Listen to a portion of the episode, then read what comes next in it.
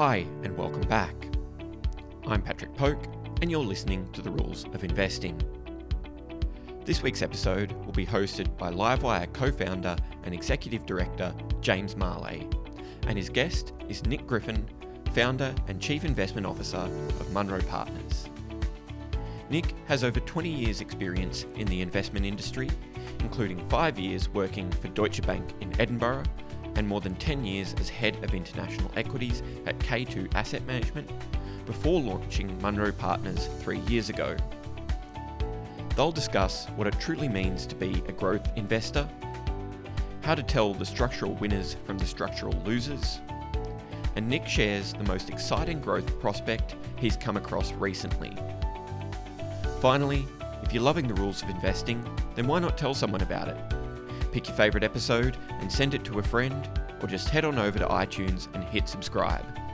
Either way, you're helping to increase the profile of the podcast and therefore the quality of the guests that I can bring to you. Well, that's it for now. I hope you enjoy the show.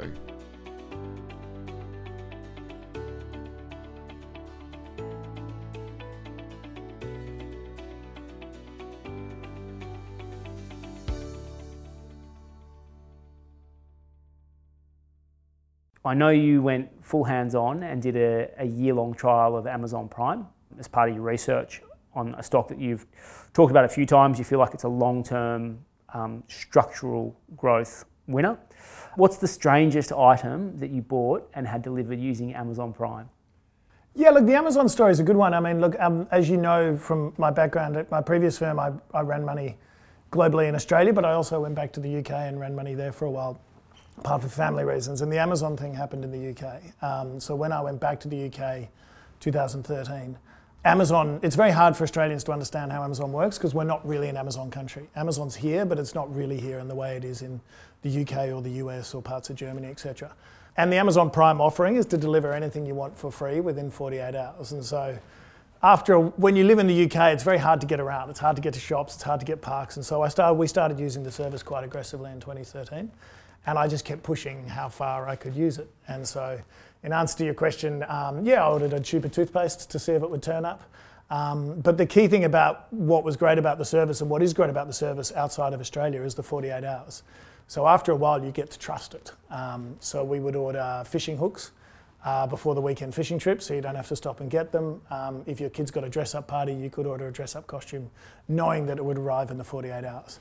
And that customer service offering made you believe in the, that it would work, and then that, the fact that it would work created the network effect that Amazon was looking for, and that's what's made them successful in, in all these countries around the world today. And given that it's a company that you own and you follow very cl- closely, what's your expectation for the level of service that we might get in Australia from Amazon? Look, uh, so so we've said this, we've had this conversation a lot ever since we started the fund. You know, so there used to be this big beat up that Amazon was coming to Australia, and Amazon said they were coming to Australia, but but the Amazon service requires a distribution center. That's how it works. To get any item you want delivered within 48 hours, you need a really big distribution center. There are not fish hooks sitting magically in the cloud above yeah, us. Yeah, no, and so and that's how that's how it works. And so the truck just does a loop from this one distribution center, and there was one about 40 miles from my house in, in the UK, and so the truck just loops back every every couple of every every day, and so you can order stuff every day, and it turns up the next day. In Australia, you won't get that service until they build the distribution centre. Uh, these distribution centres take up roughly 14 football fields.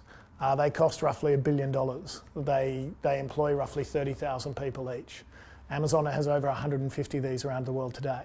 And so if Amazon was investing heavily in Australia, we would have noticed by now because they would need roughly four or five to service Sydney, four or five to service Melbourne. That's what the standard city in the US has. And, and we haven't seen them spending that type of money or building that, so the Amazon Prime service, as you know it offshore, is, is not going to arrive in Australia until they do. Mm. Do you feel like the Aussie players like um, Woolworths and Coles are actually better positioned to deliver a service like that? I think they're very well positioned because they can go offshore and see what level they need to be at. Um, and so Australia is, is quite lucky in the fact that if you look at Amazon, and we've got a map in our deck that shows where all these distribution centers are, and so of the 150 plus, 95% of them are in the US and Europe. Um, so Amazon is actually only really in two, two major areas. And then for the rest of the world that they've gone to target, they've gone to Japan, Singapore, and India.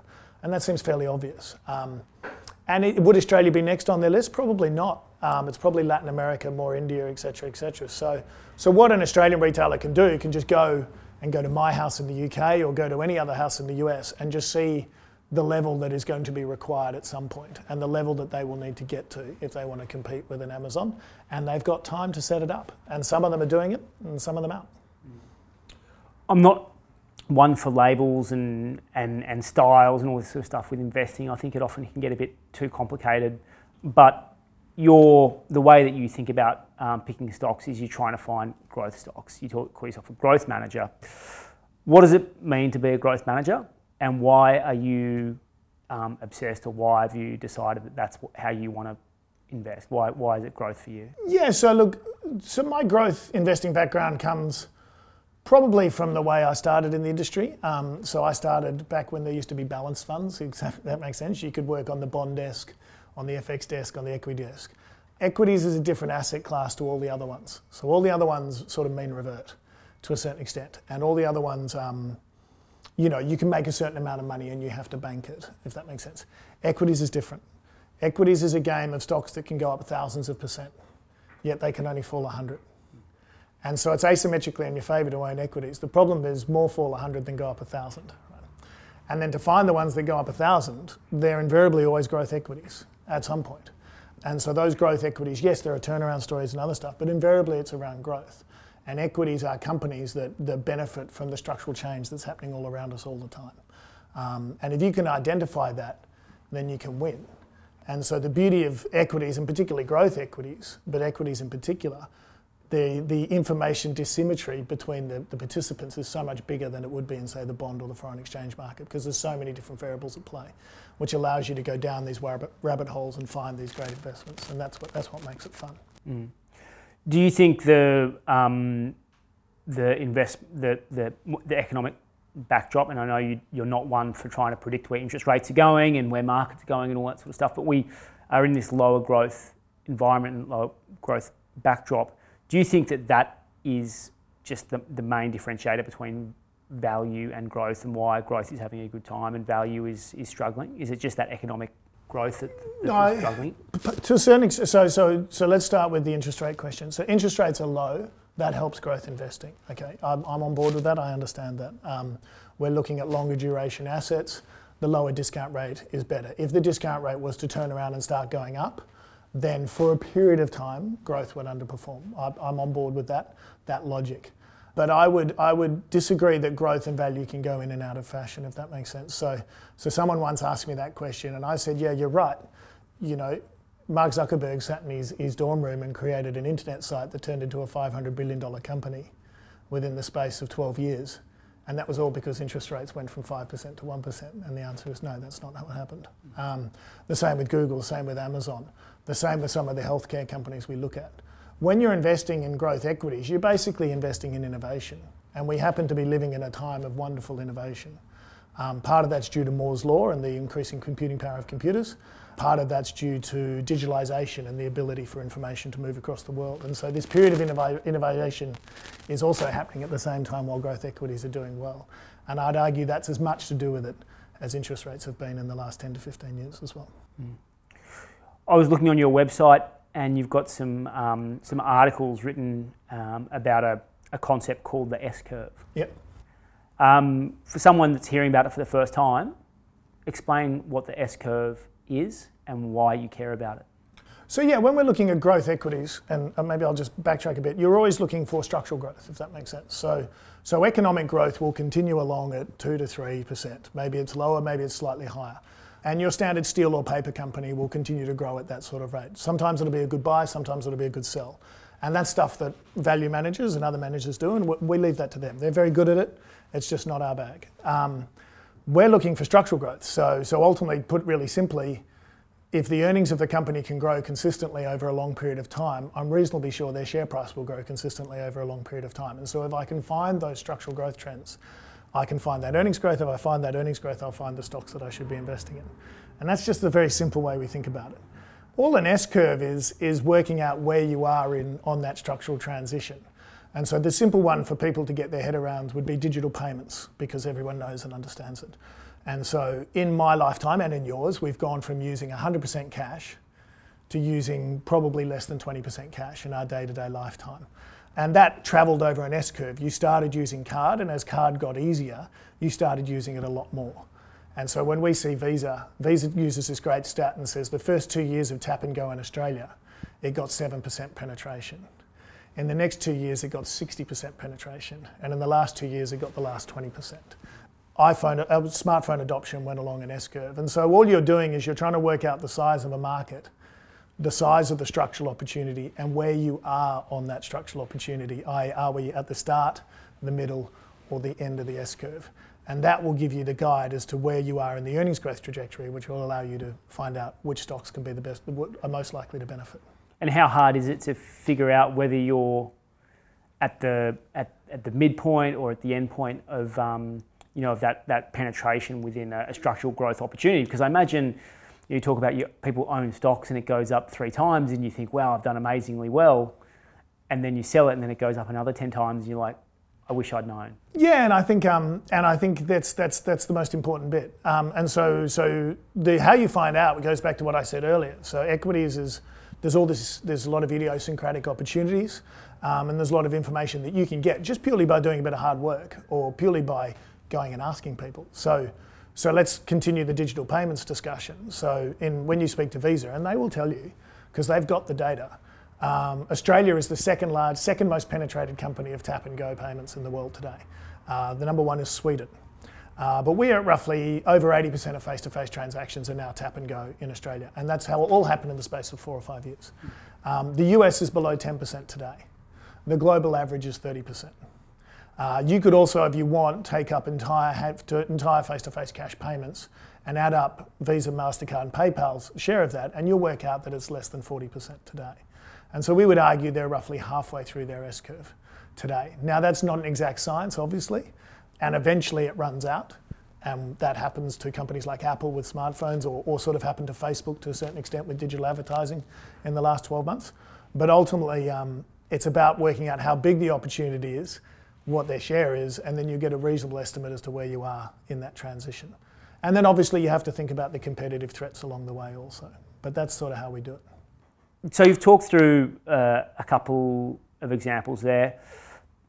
In your eyes, um, I'll get you to give me one, like, or you can give me a couple. But I want to know what's the most compelling structural growth um, area that you've discovered. You're out there turning over, you know, kicking the stones, trying to find these ideas. What's the one that really, um, you know, blows your hair back at the moment? Yeah, look, it's without doubt it's um, in cloud computing and the shift to software. Um, that's by far the biggest bet in our fund and has been now for over 18 months. Put it simply, okay, so go back to my example before about GDP tickling along at 3%. So global IT spending grows at roughly 1 to 3% per annum. Um, and that's split software, hardware, IT services, data center, etc. And those are the those are the really four main components. Um, with the adoption of cloud computing, you would know in your business, and everyone would know in everyone else's business, that a whole bunch of that pie you don't need to spend money on anymore. So you don't need to buy a server anymore because you can host it in the cloud. Uh, you don't need to buy IT support anymore because you're buying software as a service through the cloud, which essentially updates through the cloud. You don't need to spend even as much money on hardware because you're running a device agnostic business. A lot of us can actually run our businesses off our telephones now if we wanted to, all through the web. And that's all being enabled by cloud computing. Great examples here are obviously Amazon Web Services and Microsoft, but Microsoft's the one everyone else understands because a lot of us have now moved to a subscription with Microsoft on Microsoft 365, which is great uh, for us and great for Microsoft because all they're doing is taking share from those other parts of the IT stack. Uh, and Amazon's doing the same in Amazon Web Services. And then if you, if you think about that at the biggest level and then you roll it down into some of these smaller companies that are coming along, you have this ability for these, these really high growth software companies to come along and to really dominate their areas. And so I'm going to assume this video is being done on Adobe or using Adobe Media Suite. Adobe really dominates the Media Suite and essentially can hold the whole subscription for all the videos that are consumed in the world. Salesforce.com does CRM, ServiceNow does IT support, Atlassian here in Australia very much for developers, etc. And so what these companies are creating is their own little network effects, the same network effects that we saw at Google or Facebook happen before, where everyone uses Adobe, so everyone has to use Adobe, so everyone uses Adobe, if that makes sense. Mm. And they don't just do that by country, they do that for the whole planet. Um, and so this really, we look at software as a service as less than 10% penetrated in that IT stack. Uh, we think it can get to over 30, potentially even over 40. Um, and so there's years of this ahead of them. Um, these stocks are highly valued because people can see this, but they're not. Uh, they're still not valued correctly because of the cash flow characteristics of what will happen as they grow through this through this shift. Mm-hmm. So you've identified the the structural growth opportunity. You've narrowed it down to a couple of stocks. You named a few just there. How do you decide how big a bet should be in your portfolio? Because if you get it right, it can be obviously it's you know some of these businesses are winner take all yep. and they completely crush the competition. You use um, you know Apple as an example with the handsets with the, with the smartphones. So how do you how do you what's the process you go through and how will you build or scale back a position? Yeah, so what we've got in this in our situation right now, we call this area the digital enterprise, and so we call it companies that benefit from every digital business in the world trying to to become more digital, if that makes sense, to shift from analog to digital. Um, there's five positions in there today, um, and it takes up roughly 15% of the fund. So 15 is a pretty big bet for the fund. Uh, normally, we, these, we try to find these areas of interest. They, we try to make them idiosyncratic from each other, if that makes sense. So we have some on food, we have some on outdoor active ent- living, we have some on um, we have some on security. Um, but in this case, a 15% bet is in one idiosyncratic bet, five stocks. And then amongst the stocks, it's really generally by market cap or standard deviation or volatility. So at the moment, Microsoft's the biggest, probably because it has the best opportunity uh, and it's the least volatile. And then the more volatile the stock is, the, the smaller the position size. Mm-hmm. And that way, we essentially manage the risks um, with the bet. So we have five horses in this race. I suspect one or two of them might be wrong, um, and our stop losses and stuff will deal with that. But the ones we're right will go up thousands of percent, whereas the ones we're wrong will, will fall in our, well, can only fall 100, and in our case, we'll fall less than that because we'll, we'll trigger ourselves out of the position. Mm-hmm, mm-hmm.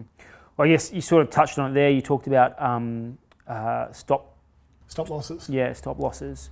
What's the decision making process for when you want to sell a stock that you thought could be a structural winner how do you know when it's not going to be? Yeah, so it's a really good question, and I can give you a, I'll give you a, a good example in history because I mean we're all there. In hindsight, it's really easy to see this, but um, when we talk about smartphones, for instance, right? So smartphones, 2008, 2009, you've gone to the first dinner party, someone's pulled out an iPhone, looked up on Google and, and called you out on some story you were telling that was that was horribly wrong, uh, and it's all happened to us, and we all went, geez, I think I want one of those, and so the whole world was going to shift to smartphones. Uh, and at the time, we knew it would happen, but we didn't know who would win. And so we use some qualitative characteristic scores to try and work out who would win. And we really focus on things like customer perception and um, controlling shareholders in management. And that led us towards Apple. Um, but then we also had a, we had to have a keyboard in the game. So we had BlackBerry, because remember there was the argument between the keyboard and the touchscreen. And then we wanted an Android play. Uh, and the Android play was for us was HTC. Um, now what happens is uh, Apple goes up seven times for us, tick, uh, and the other two don't work out. Um, and so in our case, we have a, a fall from cost or a fall from peak trigger, and it's a certain percentage level that it hits where we have to review the position. Um, and if we have to defend it to the entire investment team. Mm-hmm. And on top of that, if we all decide to keep it, we can keep it, but we can only keep it for 30 days. And if it's still triggering, we review it again, review it again, review it again. And after a while, you realize that actually HTC isn't going to be the Android winner, it's Samsung. Um, or the Blackberries, you know, people don't want the keyboard, the touchscreen is going to win. And so you minimize your losses on your losers, so you be very disciplined on your losers. And then you, that pushes you more towards your winner and you let your winner run. Mm. Um, and that's our way of A, getting, there's nothing worse than getting the structural trend right and investing in the wrong stock, because that can happen as well. And so that's our way of making sure we maximize the investment returns from what we can see logically is going to happen over a five to six year period. Mm. Um, a live example that springs to mind for me is Netflix. Yep. Um, a stock which had a, a, growth hiccup. Yep. Recently in the report, it's been sold off. Um, and, and from the reading, the little bit of reading I did, which I'm sure is just an absolute fraction of the work that you've done, but I, I, I want to bring it up. It sounds like competition in that space is really heating up. So, what's the process that you've gone through with Netflix? at Yeah. this point in time. So the thesis, so let's let's move it back. So same to the smartphone example or the Amazon example. There's, the thesis is that, and I think most people will agree with this, is that streaming TV will pass linear TV over a period of time. No different to the way digital cash will pass physical cash over a period of time. And so we are on the S curve of streaming adoption. And so the loser here is not Netflix versus Amazon versus Disney. The loser is linear TV. So the loser is Channel 9, Channel 7, Channel 10 in 195 countries around the world. So there is literally thousands of television channels out there, and a vast majority of them are going to cease to exist in the next 10 years, if the thesis is correct. Um, and so what we believe is as you shift to streaming television, you will move from having hundreds of channels to choose for to having a handful of things that you use. Um, and one of, the, one of those is clearly going to be Netflix because it has the strong lead. Um, we've been invested in Netflix for over two years. Uh, we've made well over 50, 60% on the stock, but in the last 18, 12, 18 months, it it's gone nowhere. Um, but remember, it's part of the basket. So who else is going to be in that handful? Potentially Disney, Amazon, um, potentially a local network like a Stan, etc. And so from that point of view, what we try to do is put together a basket of winners here also. And so from our point of view, we think it's Netflix, it's probably Disney. Uh, there are other ways you can play this through Roku, etc. And that's why. And so from that point of view, we don't actually think it, that's the narrative today. I know is it Disney versus Netflix, but the reality is if everybody adopts streaming, then all that does is accelerate the S curve of streaming versus linear TV, of which Netflix should participate in. Um, clearly, the stock's obviously got ahead of itself in the last 12 months. It's, it's, it's churning, but, but we still think it's worth a 2% position in our fund, and we still think it's worth being part of that basket. Yeah. Interestingly, you talk about um, the winners and the losers and um, of these structural changes. Is identifying who the loser is going to be, is that what feeds the short positions in your portfolio? Very much so. Yes. So, so in the same basket of long ideas here, so being at Netflix, Disney, potentially Roku. Uh, on the short side, we have shorted things like ITV in the UK. Um, we shorted things like ProSieben in Germany. Um, we are shorting advertising networks at the moment. So, so Publicis, WPP, um, companies that rely on television advertising, which is clearly going to disappear over a 10 year period because we all prefer to watch stuff. We are all paying to watch stuff without ads, um, are the structural losers here. Um, and that's, that's been reasonably successful also. But importantly, remember on the short side, you can only make 100%. Uh, and very rarely do you. Whereas on the long side, you can make well north of 100%. So you need to structure your bets accordingly. So it is additional to the bets, but the bets on the long side should far outweigh the gains we make on the short side. We're partway through the US earnings cycle at the moment, and caveat this discussion with I know that you don't um, like to predict things in the short term, um, but there, is, there has been a, a bit of a disagreement in the market about um, whether we're living in a world where low interest rates are driving multiple expansion and whether multiple expansion and underlying earnings are going to have a big disagreement, bringing markets down. What are you seeing so far from the companies that, that you follow in terms of earnings and earnings outlooks? Yeah, I think, I mean, look, the earnings outlooks for the majority of the economic, ec- economy facing companies are, are, pretty, are pretty average at the moment, uh, particularly autos, uh, capital goods, industrials, to a lesser extent, semiconductors. Uh, but on the flip side, you know, Microsoft just reported record results as cloud adoption is accelerating. So you can see what we're, what we're betting on, if that makes sense. In terms of where does the market go, it's interesting. I think Australia's actually been a, a, a or the, the RBA here has been a bit of a leader. The RBA was one of the first central banks to cut rates uh, globally, and it all comes down to one bet, and and you can pretty much make that take that view on Australia, and you can take that view and pass it to the rest of the world. And the bet is is do you think they're cutting rates because you think we're going into a recession, or do you think they're cutting rates as an insurance policy to make sure we don't go into a recession? Um, and at the moment, we're in the latter camp because um, there just isn't enough evidence to suggest that economic activity is falling off a cliff. But, but there's enough, it's, it's definitely soggy out there. But if you believe that they're cutting rates as an insurance policy, then ultimately the cycle is going to extend. Um, interest rates are low, which makes equities more attractive. And in theory, earnings will accelerate at some point in the future. Uh, and that's the bet for being long equities. The argument for not being there at all is this is the start of multiple cuts and back to QE and then and that means it's the end of the cycle. Yeah. And we're going to know the answer to that really in the next three to six months. Mm-hmm. And so, from that point of view, we're very watchful. We are f- fairly heavily invested at the moment um, because of the low rates, but we're very watchful of, of, of that potential. And so, I would argue if they had to cut more than twice, then we'd get a bit more concerned. You talked a little bit about um, how you're you're quite heavily invested at the moment. If you look at um, what you own today versus 12, say take a I think 12 months or so ago, what are some of the biggest changes that you've made about how you position you position a portfolio?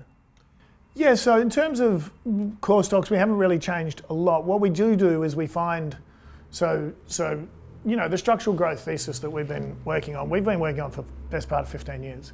Uh, so we have a universe of companies, it's under a thousand stocks that we essentially pick our best ideas out of. So as much as we love Netflix, for instance, we discussed, we don't have to own it all the time. Sometimes it's too expensive, and arguably we should have made that decision 12 months ago. Um, but we think Netflix will work again at some point in the future because ultimately this, this trend has further to run. And out of that universe, the big change for us in the last 12 to 18 months, more likely, is we've really pushed much harder into healthcare. Um, healthcare is a classic area that's benefiting from the emergence of 5G technology and the emergence of cloud computing.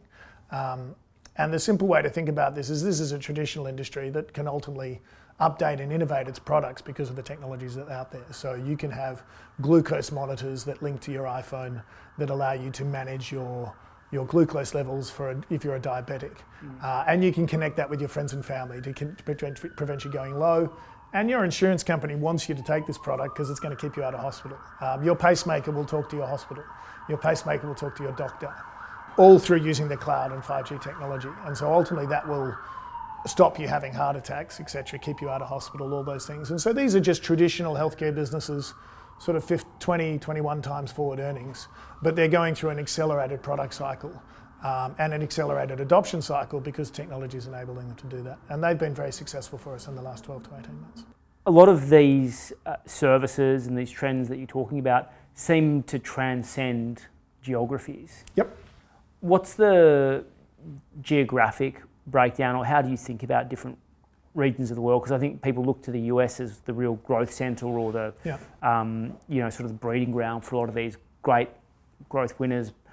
Um, China and Asia is, you know, parts of Asia are also a bit of a home. What's the, the geographical mix and where do you see different opportunities or how do you assess different opportunities at a country level?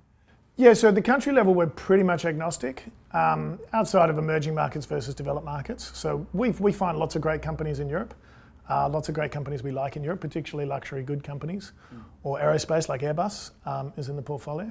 At the moment, we're finding more great companies in the US, uh, mainly because of that software tilt I was talking about earlier. Um, they're all pretty much in the US. There's literally only one software company in Europe. It's called SAP, and we don't like it very much. There's one in Australia called Atlassian, but it's listed in the US also. So, so from that point of view, that's that's tilted us towards the US at the moment.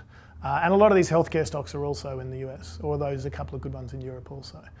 So from that point of view, that's where the geographical weights have, have come out. But honestly, for what we do, and we're looking for big structural growth trends globally um, and big addressable markets, where a company's listed is, is, is not hugely relevant. Uh, and even what sectors in, is in is not hugely relevant either. What's the um, most interesting or exciting uh, growth company that you've come across recently? Uh, it doesn't need to be a big position, but just something that you've gone, this is really interesting. I, I think it has a great opportunity. Yeah, look, we discussed ServiceNow here in the meeting a couple of times, which is one of those smaller software as a service companies that we've spoken about. Um, that's done very well multiple times we've spoke and still has a long runway ahead of it. So that's one of those smaller software as a service companies. And I think there's more good ideas down there uh, if you want to look. And I think there's actually a lot coming here in Australia as well that are currently unlisted that will come to market over time. Uh, so they, they, they, those areas are, are pretty exciting to us.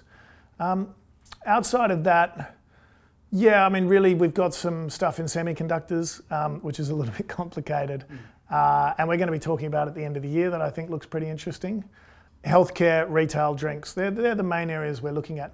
In terms of the smaller, smaller companies, we've got a few we're working on at the moment. I'm gonna, I'm gonna keep them to myself at the moment, if that's okay. Yeah. Uh, we had a very good one for a long time in Blue Prism, uh, but we, we've exited that one. But we did very well out of that, and we've got a couple of couple of other ones coming. But I'll, I'll keep them, I'll keep them under Keep the your powder dry. under the wraps at the moment, if that's I'll, okay. I'll, I'll hold you to that one. Um, final question. You've got an opportunity to go back to when you started uh, your investing career. Um, give yourself a few pieces of advice. Uh, what will you tell yourself, and why why will you give yourself that advice? Yeah, look, it's really important to remember, and, and, and there's, there's lots of studies, and I'll talk about some of these in a minute, but that equities is a game of very few winners and lots of losers. It just is. There's a wonderful study um, that happy to add to this video for a guy called Hendrik Bessembinder. Um, he took every stock that was ever listed in the US stock market over the last 90 years. So that's 25,300 companies. And he did the buy and hold return of every single one. So, what would happen if you bought and hold every company that ever listed for 90 years? And what he worked out is what we know is more than half of them destroy value, in fact, go to zero. So, more than half of every stock that comes to market eventually goes to zero. Um, so, 14,000 of the 25,000 go to zero. Uh, eight, the next 8,000 only make enough money to offset what the other 14,000 lose.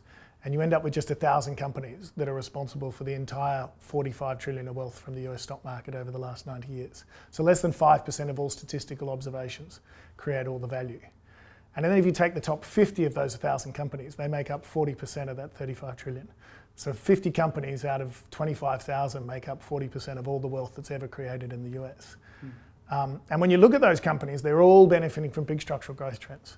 So obviously, Facebook, Amazon, and Google dominate. But even if you go back in time, it's you know you can see it's McDonald's in quick service restaurants, it's Boeing in aerospace, it's Microsoft in software, it's um, it's Disney in, in, in, in entertainment. These were the big winners, and they all benefited from big structural trends. And so the key lesson, if I could tell myself, is when you find these big structural winners, they generally keep winning for long periods of time. Um, and you should always find them and then run them. And so, what a lot of investors are always tempted to do is to go look for the next thing, the next thing, the next thing the whole time. But sometimes the thing, the best thing you've got is actually already in the portfolio. And so, it's a bit of a less is more. Um, that's the key lesson. The other thing to remember is that there's very few of these. So, so in general, in your portfolio, you want to work your ways towards those, but you've also got to accept the fact that large chunks of the portfolio are not going to be these companies. And then so you need to be also very disciplined about your risk management on the other side. Uh, and that's generally what we're trying to do every day of every week of every year for the last 14 years. And that's why the process runs the way it does. Great.